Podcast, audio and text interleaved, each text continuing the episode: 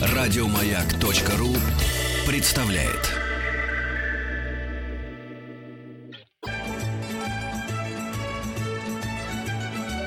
Толковый словарь Петрова Шишкина.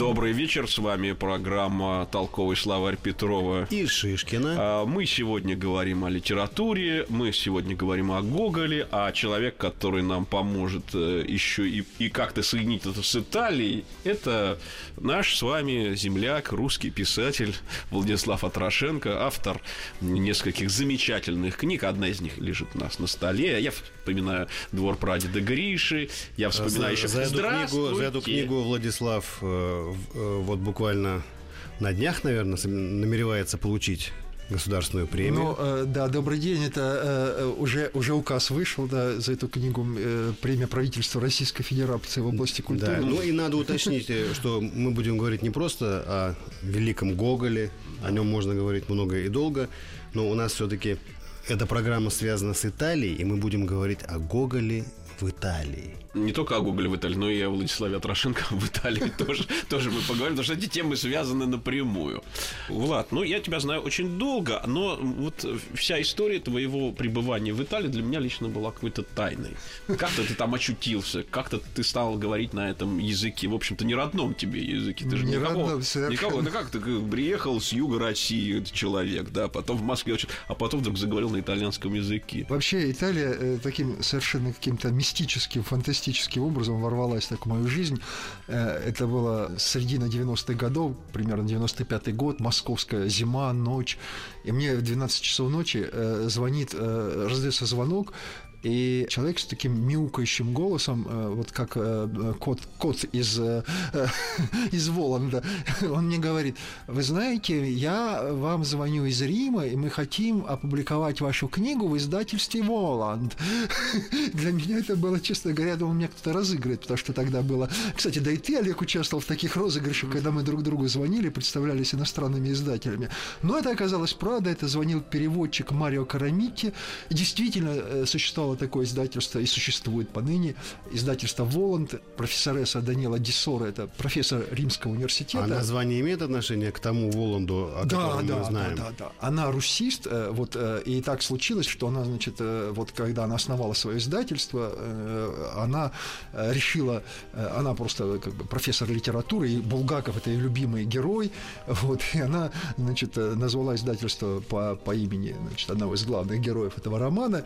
Издательство, надо сказать, такое довольно интеллектуальное, они издают и литературу, и вот э, такую, как бы, всех стран мира, но, в общем, не массовую, скажем так, да, и это, и у меня, понимаете, случилась такая, я не знаю, есть ли еще э, вот у современных писателей такая история, моя первая книжка вышла на итальянском языке. То- У меня на тот момент, когда мне позвонили э, вот из этого издательства Воланд, То разница... есть на русском она не выходила? Да, у меня не было, у меня были только публикации в журналах. То есть э, вас вполне можно назвать итальянским писателем? Фактически дебют мой как писателя вот с книгой состоялся в Италии, и э, вот в, в издательстве Воланд в 97 году э, вышла книжка э, «Тестимонианцы инантендибили», она называлась в переводе «Недостоверные свидетельства», по- по-русски она называлась «Персона в недостоверности». И, э, собственно, вот так вот, а потом меня пригласили уже на презентацию этой книги в Италию, в Рим, я первый раз приехал, и, собственно говоря, кого я с собой взял?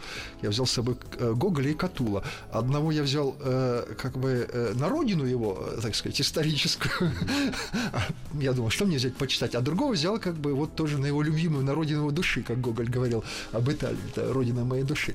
И вот, э, собственно говоря, с де- с 97 года вот так Италия вошла в мою жизнь. А почему, собственно, ведь, ну, понимаешь, вошла и вошла там, как бы опубликовали, опубликовали, а ты же как бы стал инкорпорироваться в языковую среду. Да, у меня была такая первая поездка по приглашению э, издательства Воланд. Э, вот я приехал, я просто, конечно, очумел от этой страны, просто так влюбился в нее, что я просто понял, что э, вот все мне нравится. Вот я, я мучился первые, первые вот э, первый приезд, я мучился, что я не понимаю языка. Мне я просто так страстно захотел вот просто знать итальянский, потому что мне понравилось все в них, вот их эмоциональность э, и то, как они себя э, ведут. И вот это, знаете, вот даже помню первые приезды, э, я там, ну, такое, конечно, может быть, это такое нарушение было административное. Я как-то в озере Брачано, это недалеко от Рима, я подстрелил щуку. Ну, этого как, нельзя. Как, как подстрелил? Ну, из ружья. Такой, я люблю вот заниматься подводной охотой, я из ружья подстрелил подводную так, хранение оружия, браконьерство. Ну, так вот я когда вышел оттуда с этой щукой, мне итальянцы, а я слышу, они кричат, лучше, лучше, эта щука, лучше. И такие они радостные. И потом они мне, э, э, значит, э, говорят, вай, вай, вай, вай, уходи отсюда, давай, иди, потому что это нельзя. Но, но они не сказали, что я мне подумал... Не настучали в полицию. Не настучали, да.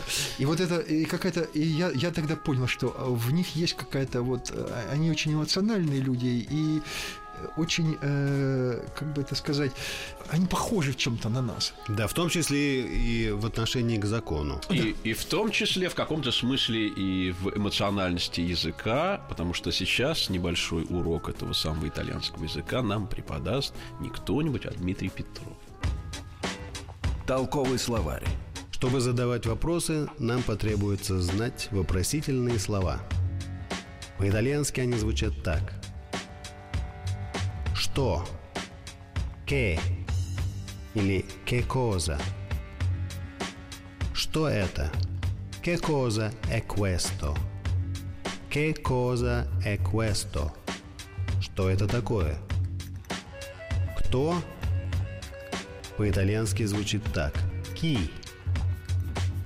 Кто это? Chi è questo? Chi è questo? Кто это? Да. Ну вот, значит, э, значит, э, тем не менее, э, не хватало языка. Хотелось, чтобы этот язык стал каким-то полнокровным, по крайней мере, да, на слух. Ведь он же очень эмоциональный. Ну, да, он, во-первых, во-первых, эмоциональный, во-вторых, он для меня, вот лично для меня, он в произношении оказался гораздо более приемлемым, чем, например, английский. Мне, ну, я, я учил английский долго в школе, в университете. Я, я работал с английским, когда после университета, после журфака значит, э, на Radio Moscow работал. Но для меня он так, он так и не вошел в меня. Просто это, это было насилие над собой. Но э, когда я понял, что в итальянском все четко произносится, почти все как пишется, за исключением, там ну, есть небольшие такие тонкости. И я понял, что это язык, который я способен выучить. У меня, у меня небольшие способности к языку. И это единственный язык, который я учился вот просто с большим удовольствием. И э, по мере того, как, знаете, вот, видимо, вот существует какая-то связь, когда ты учишь язык, к тебе приходит и страна.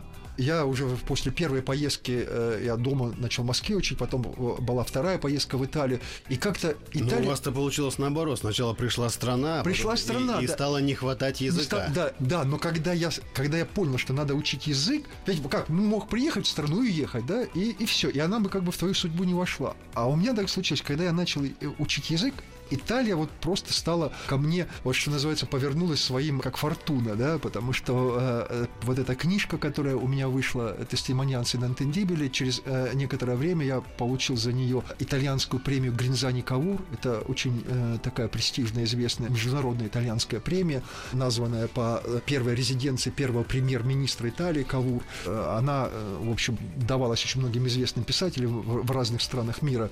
И для меня это было уже, ну, не про это это, это уже была, действительно была уже судьба, потому что у меня потом вышла там следом вторая книга в Италии, выходило много публикаций разных, я ездил там, преподавал, э, читал лекции вот э, в университете в Пизе, в, в Риме, а, собственно говоря, когда мне уже случилось там э, пожить некоторое время, о чем я и мечтал, это я читал лекции в Венецианском университете, а жил не в самой Венеции, а рядом с таким городком, рядом с Венецией, в таком городке Бассана дель Грапа. Это небольшой городок, но совершенно чудесный, просто в предгорьях ну, Одно название Грапа чего стоит. Да, а, а, это родина Грапы, да, да, да. А в своих поездках по Италии вы находили следы э, ваших предшественников, то есть русских писателей 19-20 века, которые оставили А, свои, собственно свои говоря, следы я- и свои воспоминания об этой стране. Э, Я, собственно говоря, этим и занимался. Э, Так получилось, что э, вот в Бассана, значит, через этот городок протекает речка Брента. А одно из моих любимых стихотворений, я его- любимого моего поэта Ходосевича, называется «Брента». И он такое стихотворение, такое странное немножко. «Брента, рыжая речонка, сколько раз тебя воспели, сколько раз к тебе летели вдохновенные мечты, лишь за то, что имя звонко, Брента, рыжая речонка, лживый образ красоты». И вот, собственно говоря, я зацепился за это стихотворение и стал читать, потому что Брента безумно красивая. Почему лживый образ красоты? Я вот ее, я поехал в Альпы, всю ее проследил. И оказывается, вот эта речка, такая русско-литературная речка, она вошла, в, она, значит, у Растопчиной графини в стихах э, посвящены Бренте, да, Э, значит, у э, князя Вяземского, значит, Брента, у Козлова Брента, значит, у Ходосевича Брента. И, э, ну, практически и в 19 и 20 веке, значит, ну, не было поэта, который бы не упомянул эту речку, а потому что она протекает, она впадает э, в Венецианский залив.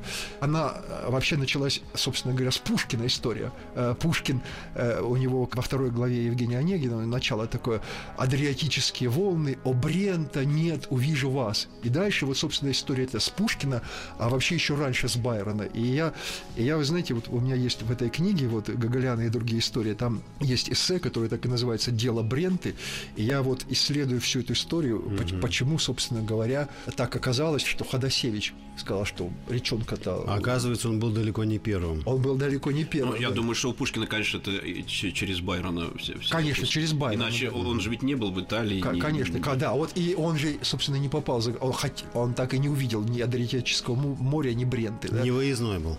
Ну, а вот, э, э, допустим, э, ты же преподавал, значит, в университете.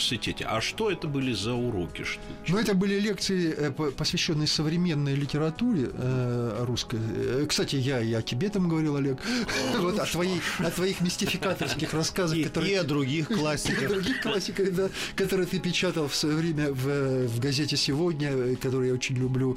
Вот. И мы, И- кстати, там и про Гоголя с тобой, если ты помнишь. Да, мы собирались опубликовать про Гоголя одно из эссе и, и не могли никак найти с Олегом повод, искали дату, потому что газета все-таки ежедневная, и Олег говорит, ну что ж, говорит, вот посмотрели хронологию, Гоголь начал морские купания в Остенде, исполнилось столько-то лет со дня начала морских купаний Гоголя в Остенде. Вот. Но, кстати, Гоголь... Это грандиозные купания. Грандиозные купали Гоголя в Остенде.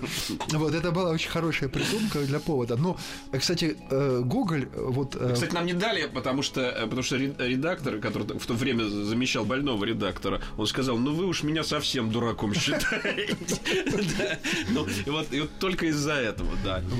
Кстати, ре- если уж речь зашла о Гоголе, то, конечно, э, Гоголь это главная персона в Италии, и когда э, И в Риме, наверное. и в Риме, и в Италии, ну, и, потому что нет, Рим, конечно, это главный город, но на самом деле Гоголь э, бывал э, во многих местах, он бывал и, и в Триесте, э, правда, Триест тогда относился не к Италии, он был Австро-Вен- э, Австро-Венгрия. Австро-Венгрия, да, э, э, Габс- Да и Италии тогда не было. да, Италии тогда не было как такой, да, как таковой вот э, единой страны. Вот, но он был, естественно, он был и во Флоренции бывал, и, э, значит, э, и в Неаполе, он довольно часто у, у графини Софьи Апраксии. Думаю, что и в Генуе. И в Генуе он бывал, да. Но Рим, конечно, это главный э, гоголевский город. И, знаете, я вот, когда первый раз очутился в Риме, я побежал на эту виа-систему. То есть не на форум там, не, значит, не на какие-то там вот эти смотреть там не фонтан Треви, там не пантеон, Агриппы. Значит, я первым делом, значит, вот своему переводчику Марио Карамити говорю, вот давай на Виа Систина, я хочу, я хочу потрогать э, рукой вот это чудное, прекрасное далеко. И вот, вот это чудное, прекрасное далеко мы тоже с вами потрогаем э, рукой вместе с э, Владиславом Матрошенко, ну, буквально через небольшую паузу. Владислав Атрошенко, наш гость, писатель, человек, знающий итальянский язык, проживавший в Италии. Ну, в общем, делится он сегодня с, с нами своими жирными впечатлениями. Ну вот, В частности, как э, были обнаружены э, в Риме следы Гоголя. да, вот Возможно, это... не только его. Не- не- ну и, кстати, было непросто это сделать, потому что, значит, мы вышли на эту улицу э, Виа Систина с Марио Карамити, и, а он, надо сказать, хотя он и римлянин, он тоже точно не знал, где находится дом. Вот. И мы начали ходить, э, просто идти, потому что я, я почему-то, у меня не было с собой, ну, надо было, конечно, просто номер дома записать, да, там, вот, ну, э, не было записано ни номера дома, ничего, просто было такое спонтанное прям желание быстро бегом найти этот дом, вот, и мы ходили и расспрашивали, и нам никто не мог, все пожимали плечами, и э, мы зашли в один бар, там у девушки в баре спрашиваем, вы знаете этот дом, где жил Гоголь здесь есть? Нет, нет, не знаю. И вот вы удивитесь, значит, когда мы спрашивали, а на против... а это узкая улица, и на противоположном, ну, довольно громко говорили, а на противоположной стороне стоял дворник. И дворник, э, э, он говорит, эко-ква! Вот он, вот он дом, он прям показал, это было... То есть, над... вероятно, этот дворник еще был знаком с Гоголем. То есть меня, я не знаю, но вот ну, такой, наверное, мистический барменша, персонаж. которая была там буквально, это над ней был, э, значит, этот дом. То есть кому, кому, как ей, не знать, а вот э, знал, а, да. ответил на этот вопрос. А ответил на вопрос дворник, да. И я, и я, э, знаете, я долго стоял прямо вот возле этой двери. Тогда еще сейчас там сделали на месте его квартиры, сделали мемориальную квартиру, как-то, э, значит, ее то ли выкупили, ну, собственно говоря, там сейчас как бы такая музейные комнаты, где он жил. А в тот раз, конечно, это был это просто частные квартиры. Мы постояли вот возле этой двери, я ее потрогал, потрогал этот дом, потому что я еще в школе, когда мы учили этот э, Э, отрывок в мои времена, да и во времена вот Олега и, и ваши, Дмитрий, наверное, когда учили в школе, нас заставляли, по крайней мере, учить этот прекрасный отрывок «Русь, Русь, вижу тебя из моего чудного, прекрасного далека». И вот это... Птица-тройка, которая. Птица-тройка, да. Птица-тройка, да. И, и вот так хотелось, э, так хотелось это... Так он увидел это из окна своей римской квартиры? Да, а оттуда, а, кстати говоря, э, окна смотрели на самом деле даже не на север. Вот римская, окна римской квартиры на Виосистина смотрели на юг, в общем-то, не в сторону России, а туда, в сторону Африки. Вот. И, собственно говоря, все, что Гоголь видел из окна, это вот по, по противоположную стенку дома. Вот. Ну вот он видел таким внутренним взором. Но, но в каком-то смысле а Африка – это родина русской литературы, потому что все-таки да, оттуда да, Пушкин, да. и это, тут, нет, тут нет больших... Противоречия нет. Нет, нет. Ну и вообще земля круглая. Влад, Влад, ну вот есть вот, конечно, возвышенное, а есть земное. Есть земное, и оно, кстати, в Италии даже еще более земное, может быть, чем э, в России, потому что есть э, потрясающая кухня, потрясающее вино. А вот э, каковы твои были взаимоотношения с этими дарами земли итальянской? Ну, во-первых, я, знаете, честно говоря, пожив в Италии, вот в плане гастрономическом я, конечно, обитальянился просто очень сильно, потому что я, я например, уже э, для меня это стало таким ритуалом э, обед со стаканчиком вина красного сухого, да, там. Э, я практически могу готовить все спагетти. Вот какие, вот э, все соусы для спагетти, я могу все.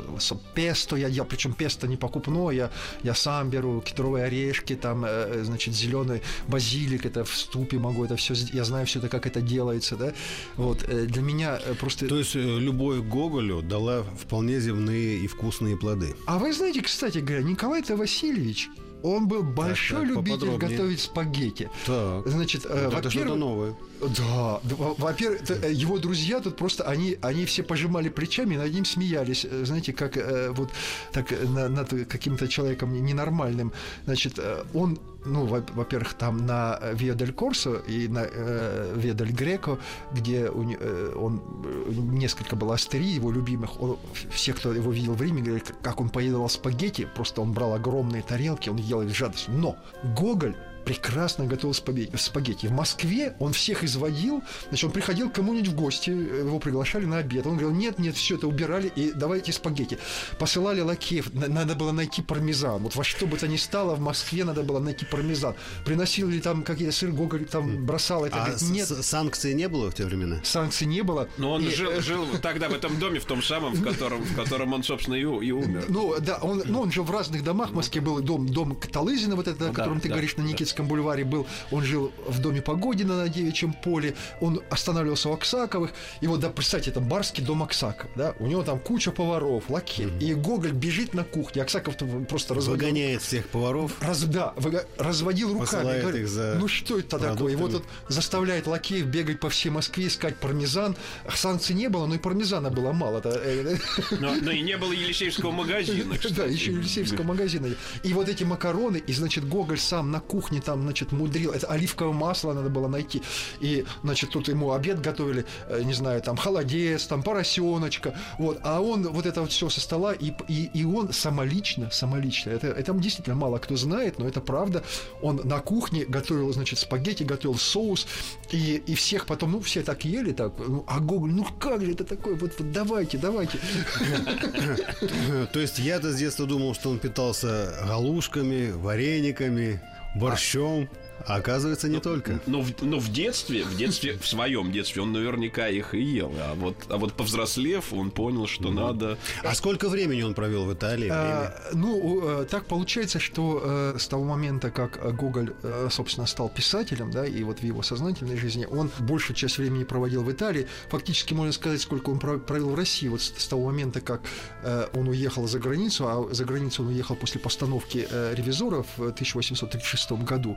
Не незадолго до дуэли Пушкина, о дуэли Пушкина он уже узнал в Италии, и, собственно говоря, после этого в России э, можно по пальцам пересчитать те годы, когда он был. Это может быть 4 э, от силы года, когда он э, все вместе, если сложить, это, значит, когда он приезжал в Москву или в Петербург. А, кстати, как образованный человек он, того времени, он, конечно, знал французский и немецкий, а знал ли он итальянский? Да, он, он знал итальянский, и он не просто знал, значит, одно из своих...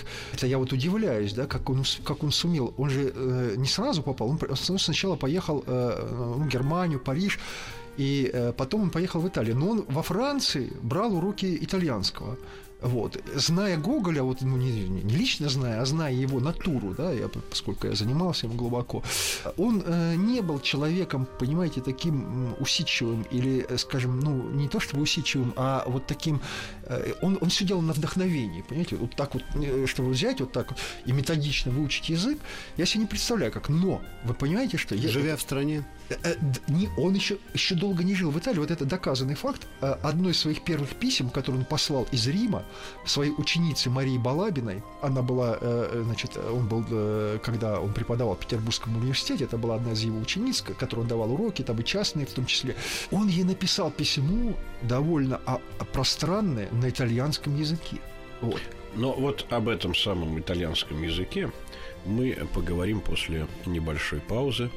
Не переключайтесь, оставайтесь с нами.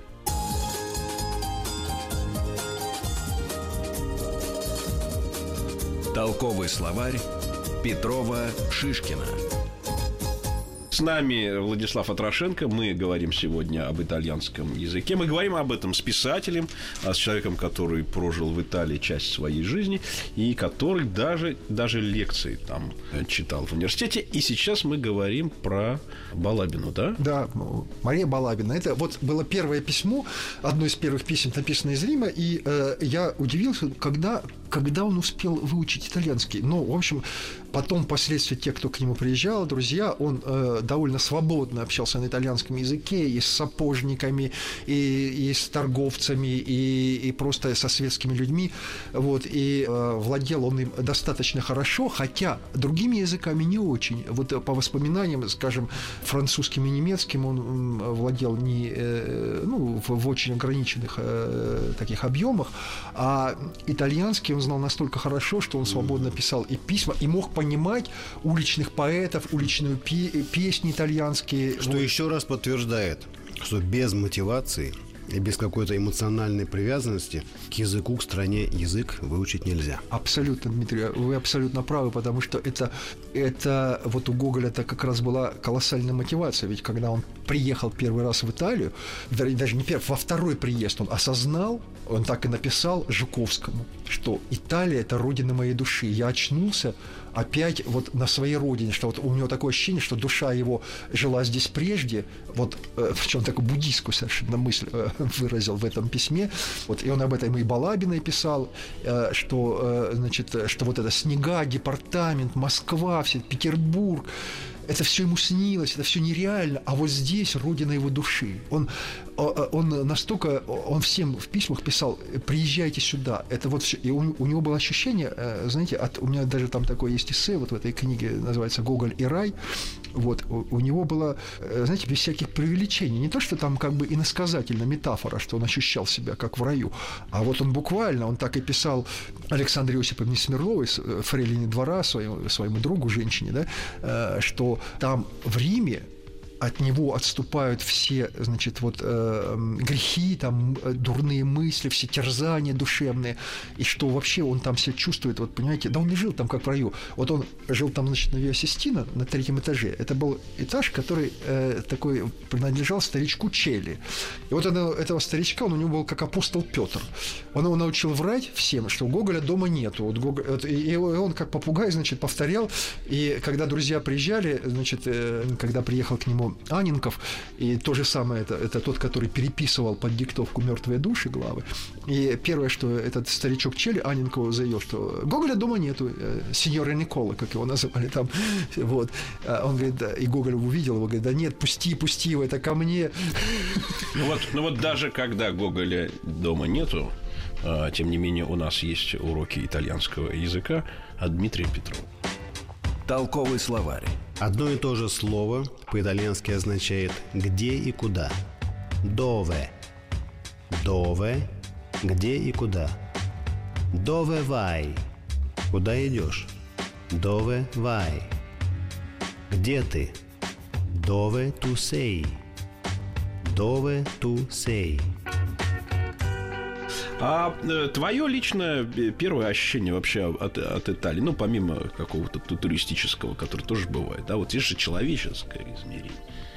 Ну, э, вот первое ощущение, вот я, э, я, я прилетел в Рим, и я еще, когда из окна э, самолета смотрел вот вниз на вот эту э, на эти Теренское море такое застывшее, на эти озера, которые хорошо видны вокруг Рима, э, э, Брачана, э, Бальсана озеро. Mm-hmm. Вот э, такое было ощущение, что вот видишь ну действительно э, вот что-то такое родное и близкое. Причем это идет еще, понимаете, связано и с древнеримскими э, какими-то вот э, с э, образами, с древнеримскими образами, потому что там после того, как я э, был на Виасистина, посмотрел, значит, дом, где жил Гоголь, я пошел, конечно, на форум, и вот там у меня было просто, знаете, такое, как будто Э, такое пронзительное чувство. Ты понимаешь, что вот это действительно сердце европейской цивилизации. То есть это вот прям на тебя не сходит, знаете, какой-то как будто бы, э, ну, как видение просто. Я вот, я, я реально э, видел вот эти толпы людей, которые там ходят. Причем э, это же сейчас он такой серый, там этот э, тарвертин, вот этот камень, желто, желто такой, бело-желто-серый, там он разные оттенки имеет. Тарвертином отделан весь Рим, да, вообще вся, вся это. Вот но там-то все было это цветное, разноцветное, раскрашенное. И вот я, э, э, э, вот это первое чувство, когда я стоял на, на этом форуме, пронзительное было, просто вот такое, что это, ну, как, это какое-то место, обладающее громадной место энергией силы. для любого человека вообще. Да, э, понимаю. Но э, в конце концов ты э, живешь в этом мире как писатель, да, как человек, который э, кормится исключительно измышлениями, да.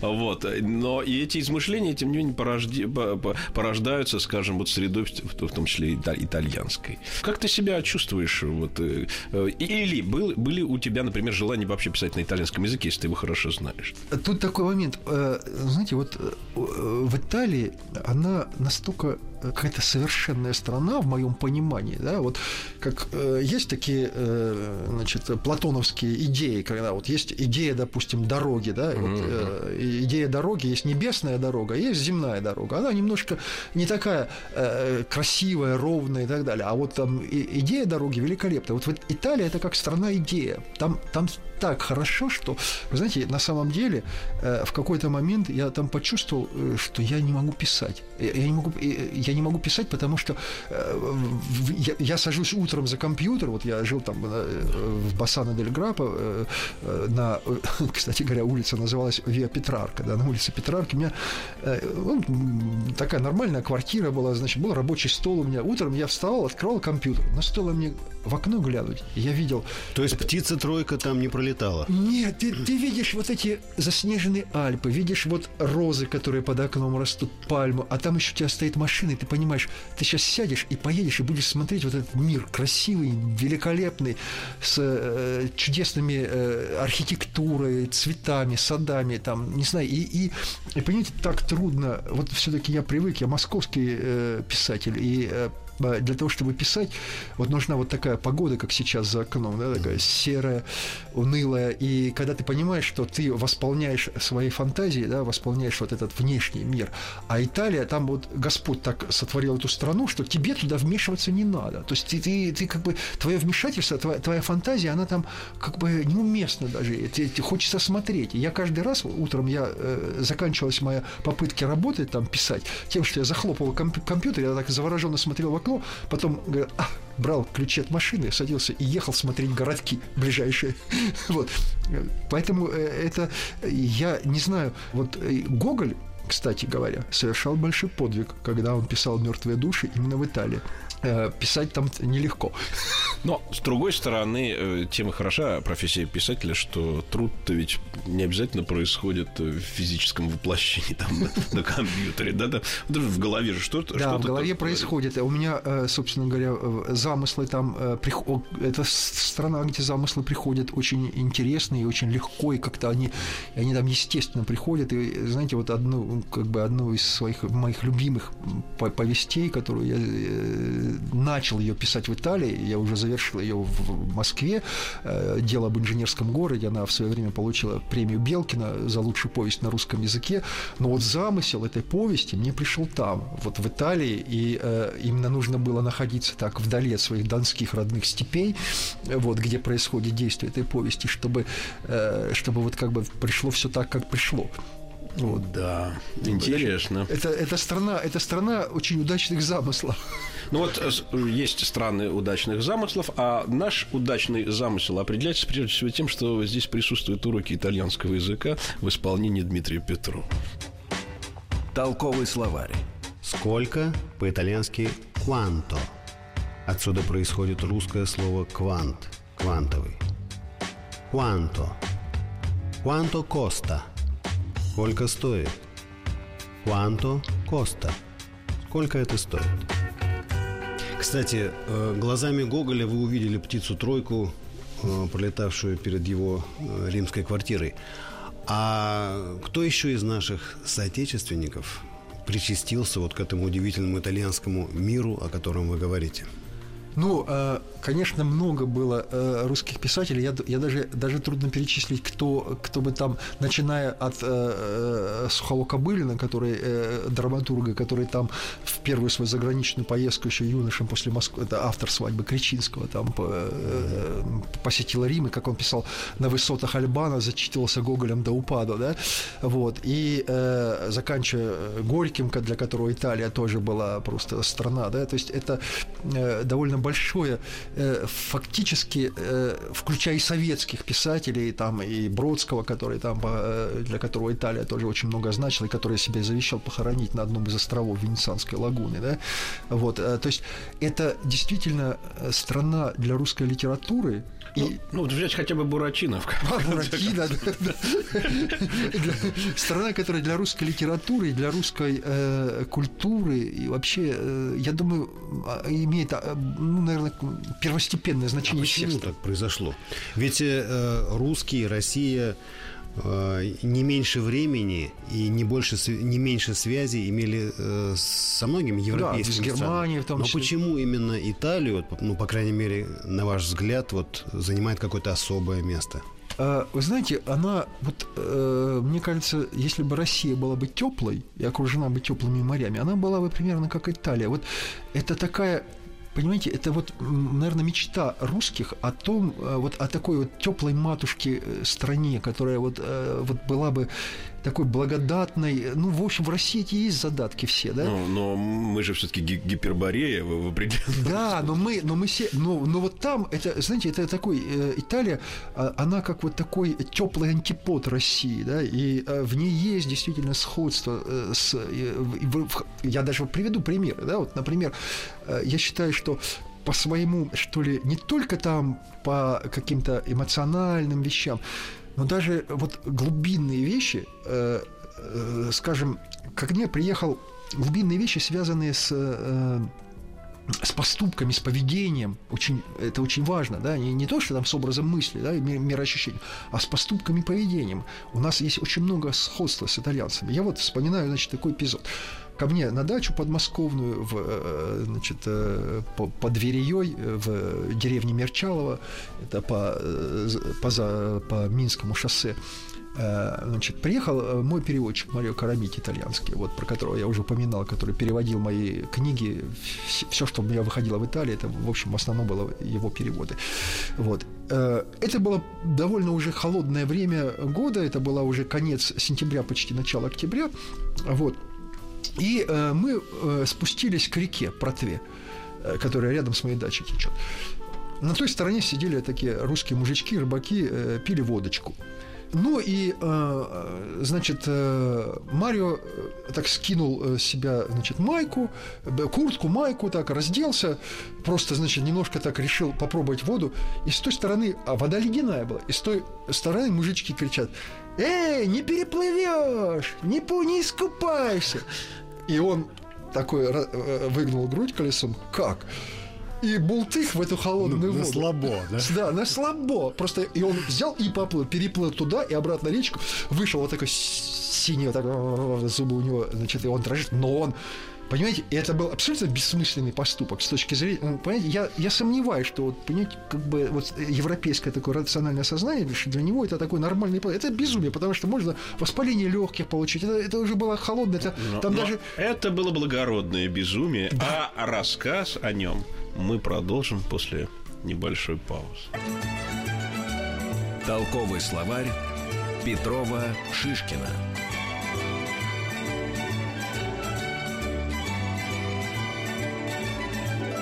С нами писатель Владислав Атрошенко. Мы в очень теплой компании беседуем о, о безумствах, конечно, которые, которые есть у итальянского человека. Которые да, роднят итальянскую да, и русскую да, душу. Да, и русскую душу. И, конечно, которые замешаны на больших литературных ассоциациях, без которых многое бы, наверное, было бы невозможно.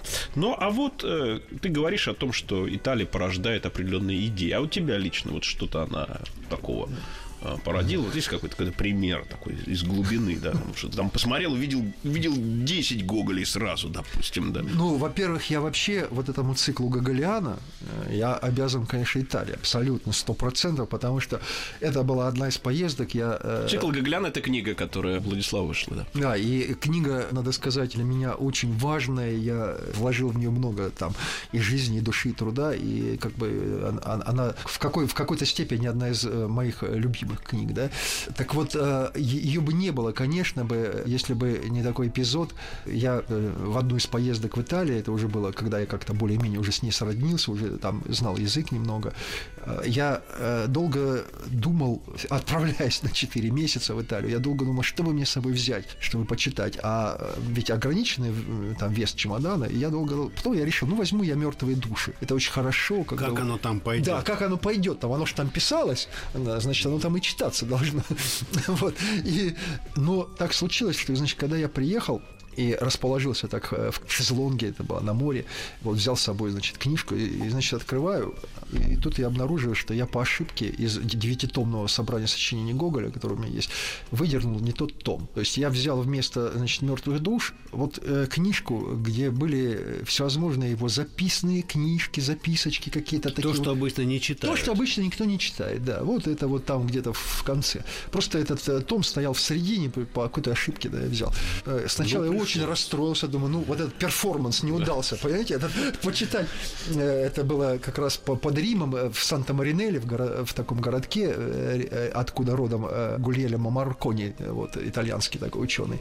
Ну, стал читать эти э, записки, короткие какие-то недописанные вещи, записанные книжки, и вдруг у меня тогда родилась первая эссе из этого цикла, просто благодаря вот тому, что у меня в руках оказались именно эти вещи. Э, э, и, собственно говоря, там и был задуман, уже начат и задуман этот цикл Гоголиана.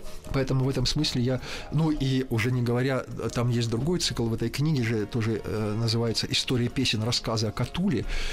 Я упоминал вначале, что когда я первый раз ехал в Италию, я вот этих двоих... Повезли на родину Катулы. Да, да, двоих вот этих, двоих любимых писателей повез их на родину. Хотел им сделать, так сказать, вот такое приятное путешествие, да, воспользоваться самолетом. Кстати, я думал, вот как бы Гоголь воспринял бы самолеты, такое быстрое перемещение, ну, он бы разозлился бы страшно бы, потому что ему нужна была вот эта постепенная дорога. Постепенная... Нет, ну, учитывая вот эту силу воображения, вот то, что вы сказали, просто вызывает изумление. Вот жить в Риме, пить красное э, вино, заедать это огромным количеством пасты и при этом писать мертвые души, при этом э, видеть своим, своим внутренним оком вот эти русские пейзажи, все эти русские характеры. И не стать мизантропом. И не стать мизантропом.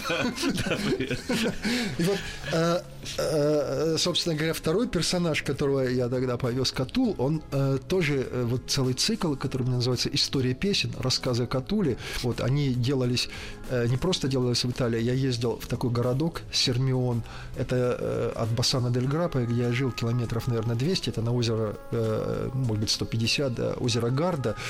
И там было имение Катула, имение его батюшки, вот, а батюшка его был магистратом в Вероне, вот, и э, э, Катул был из такой состоятельной достаточно семьи, и э, это был большой чиновник по тем временам, его отец, у него была вилла там, и он там провел все свое детство. И, э, собственно говоря, я когда приехал в этот городок, Сермион, меня там поразило, знаете, тоже такая удивительная вещь. Естественно, там все пронизано Катулом, там есть улицы Катулы, площади, отель пятизвездочный Катул. Самое удивительное, там, значит, на э, э, площади Кардучи, это такая маленькая площадь в этом городке, там стоит такой бюст Катулу. И вот вы знаете, это вот прям как бы как, как Брежнев, он такой, у него такое, у него такое, знаете, э, э, лицо такое, такое как, или как римский полководец, развернутые плечи, вот, ну вот как делали бюсты генеральных секретарей, или как бюсты, mm-hmm. бюсты полководцев римских. Они, в общем-то, в чем-то схожи, эти, это, вот эта стилистика, mm-hmm. да? Ну, и вот он, значит, э, там стоит такой, а ведь в реальности, понимаете, это дикое искажение, просто дикое Катул был, э, он, э, он болел чехоткой, он был такой юродивый римский, понимаете? Но о нем ничего не осталось. Все, что, все, что о нем есть, это умещается на ладонь, все сведения. Вот можно написать на ладони, это все, что о нем есть. И все берется из его стихов.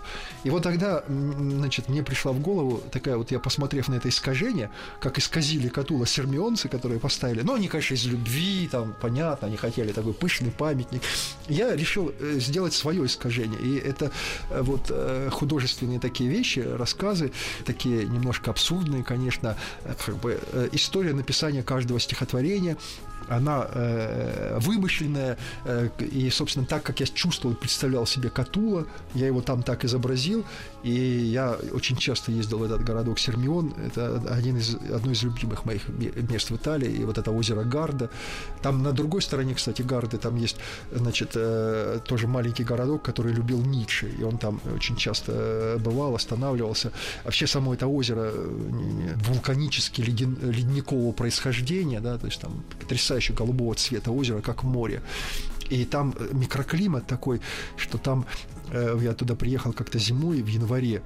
Э, в Бассана был снег, э, градусов 5 морозца такой, вот такая погода, а, а там было 18 градусов тепла. 150 километров западней просто. На одной, абсолютно на одной линии вот так вот. Просто из-за того, что озеро, в нем есть источники такие термальные, 80-градусной температуры вода. И поэтому там просто это э, лето посреди зимы. Да, интересная история. Но понятно, что э, вот подобные как бы открытия, да, или какие-то вот такие вот странные географические ощущения, возможно, только в экстра... на экстраординарной территории, так скажем. Абсолютно. Да, где, где, может быть, находятся даже какие-то инфернальные силы, потому что вот Гоголь, он ведь все-таки имел отношение к инфернальным силам, и эти инфернальные силы были для него даже в какой-то степени источником вдохновения, особенно если почитать читать Ви, допустим. Конечно, конечно. Вот. Э, ну что же, э, Влад, да, да, Да, да, сегодня с нами был Владислав Да, Атрошенко. ну, не, не будем заканчивать на инфернальной ноте. Все, все-таки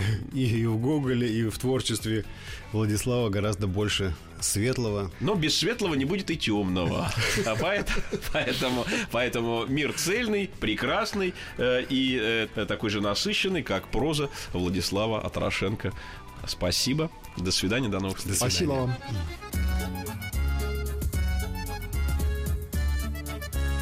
Толковый словарь. Еще больше подкастов на радиомаяк.ру.